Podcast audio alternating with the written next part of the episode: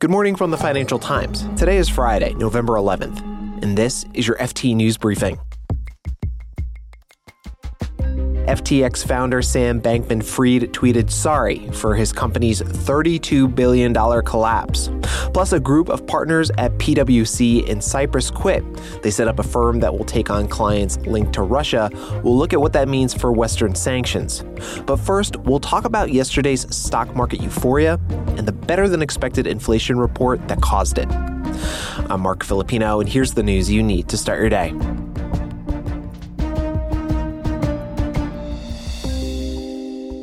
Markets soared yesterday through the roof. The S&P 500 was up more than 5.5%. The Nasdaq flew more than 7% higher. The excitement came after the latest US inflation report. Consumer prices for October came in lower than expected, and while inflation is still pretty high, it's cooling. Here's the FT's Colby Smith. So the market reaction was was quite dramatic. It was one of the biggest jumps in the S&P 500 that we've seen in quite some time, and I think that what that really reflects is how sensitive investors are to incoming economic data at this point and how that's really going to be taken in by Federal Reserve officials who are actively uh, trying to restrain the economy, preparing to raise rates higher than current levels, and willing to hold them at those restrictive levels for quite some time. Now, what are you hearing from investors, Colby? Do they think the relief is going to last? One thing that we heard from investors yesterday was a word of caution that this rally it might be premature in the sense that even if the Fed slows the pace of interest rate increases, it doesn't mean it's backing off in its fight against inflation on the whole. So that's a point that officials have really tried to drive home in their recent um, public appearances. You know, they say just because the Fed is slowing down the pace, uh, you know, they're probably going to reach a higher level of interest rates when all is said and done, which is going to have a larger impact on the economy and growth than many people expect at the current moment. Colby Smith is the FT's U.S. economics editor.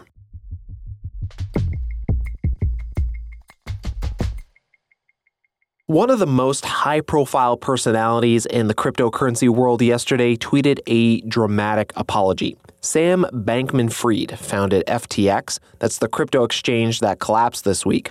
Bankman Fried tried to sell his company to a rival, Binance. That fell apart. Now, Bankman Fried is scrambling to raise funds to save FTX. In a lengthy mea culpa on Twitter, Bankman Fried admitted that FTX did not have enough funds to meet a wave of customer withdrawals. Here's the FT's Josh Oliver. So, really, Sam is apologizing to his clients and anybody who had uh, money on the FTX exchange on Tuesday afternoon has that money now stuck. They are unable to withdraw their funds. And so, Sam is apologizing to his clients, to his investors, to his employees, saying that effectively the, the meltdown at the exchange is ultimately his fault. In this, you know, very long, quite remarkable mea culpa Twitter thread, he is saying that, you know, he did not have an accurate understanding of the exchange's leverage and liquidity positions. Um, he says, again, that's his fault. What they're doing right now is trying to raise extra, you know, liquid assets that they can use to pay back customers and attempt to save the business. All right, so what's next for FTX, Josh? Well, that is the $32 billion question. I mean, that was the valuation of uh, FTX at its last fundraising round, and you know the fate of the company still hangs in the balance. Um, Sam is trying. We know from reporting of our colleagues, you know, to pitch investors on basically a you know a hail mary fundraise that would allow him to a pay back his clients and b potentially salvage the business. Um, but that is going to be an extremely difficult pitch for him to make given what's happened to FTX in the last week. Now, there's also a concern about a contagion effect in the broader cryptocurrency market. Yesterday, investors pulled $700 million from another big crypto company, Tether. What's the connection there? I think those two things are connected by fear. Tether really matters because this is one of the kind of reserve assets of the crypto world and also provides a really important link between crypto tokens and traditional currencies. So this is a real kind of bedrock asset for the crypto space. Now, Tether says this is business as usual. They're, they're processing the redemptions with no issues. But what you did see is the price of Tether, which is always supposed to be one US dollar, fell to as low as 96.6 cents um, before coming back a little bit. So that does show that, you know, there were some signs of strain, but at the moment, you know, that strain has not materialized I- into anything serious. Joshua Oliver is the FT's asset management reporter.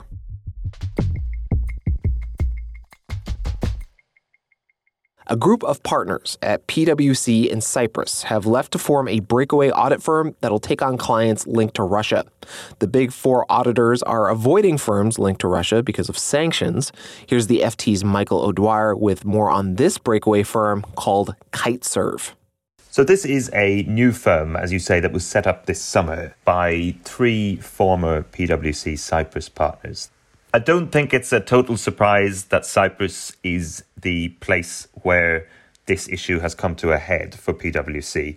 Um, I say that because the Cypriot economy has tighter links with the Russian one than many others in the EU. So those ties meant that there was a lot of work that either was going to be off the table completely for professional services firms in Cyprus, or where there was going to have to be an assessment of whether this work could still be done.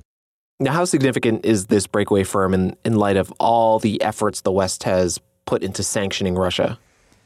It's significant because it shows that there is still a market for providing advice to individuals or companies that are either sanctioned themselves or doing business with sanctioned entities, and where maybe there's a little bit of a grey area. Some professional services firms, such as PwC, are saying we're not going to do this work, but others say, well, hey, it's legal and it's a big part of the business that we've done throughout our careers, perhaps, and so we want to continue doing that work, provided that we can do so legally. Now, does this all undermine Western sanctions or the effect they're supposed to have? On one view, it does undermine the sanctions in the sense that there are clearly some providers, such as Kitesurf, that are willing to do work for businesses or individuals in Cyprus, in this case, which would not be legal under, for example, Australian or Canadian sanctions. However, those sanctions don't bind in Cyprus. They tend to only bind on the countries that set them. So, from that perspective, what this actually exposes maybe is the lack of consistency between different countries in the sanctions lists that they've created. And it allows for this sort of sanctions arbitrage or jurisdictional arbitrage, if you like, between those different regimes, which allow individual advisors such as Kitesurf to operate in areas where the large international firms might be more unwilling to tread. Now, Michael, does this make PwC look bad? I mean, I, these are all former PwC employees. You can look at it two ways. On one level, this is a result of a policy that PwC implemented globally this idea of sanctioned anywhere, sanctioned everywhere. And that meant that if a company or individual was on any sanctions list anywhere in the world, then PwC would not serve them in any country. On another view, this deal slightly undermines that stance because what they've done is while they've cut ties completely with these partners that have gone off and set up Kitesurf, on the way out, those partners would normally be subject to quite strict non compete provisions, which would prevent them from providing similar services to PwC, such as audit or tax advice, for example. And what PwC did in this instance is said, well, okay, you can actually compete with us, provided that you pay us for the privilege. And so PwC has received an economic gain from all of this, even though it's not willing to carry on serving those clients itself in the long run. Michael O'Dwyer is the FT's accountancy correspondent. Thanks, Michael. Thanks, Marc.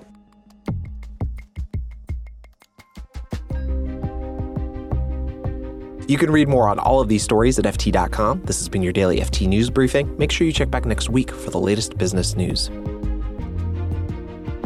The FT News Briefing is produced by Sonja Hutson, Fiona Symon, and me, Marc Filippino. Our editor is Jess Smith. We had help this week from Michael Lello, David De Silva, and Gavin Kallmann.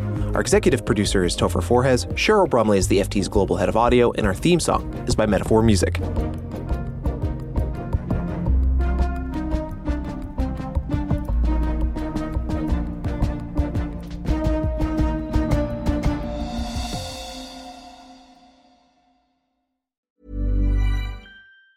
Planning for your next trip? Elevate your travel style with Quince. Quince has all the jet setting essentials you'll want for your next getaway, like European linen, premium luggage options, buttery soft Italian leather bags, and so much more. And it's all priced at 50 to 80% less than similar brands. Plus, Quince only works with factories that use safe and ethical manufacturing practices. Pack your bags with high-quality essentials you'll be wearing for vacations to come with Quince. Go to quince.com slash trip for free shipping and 365-day returns. Hi, this is Janice Torres from Yo Quiero Dinero.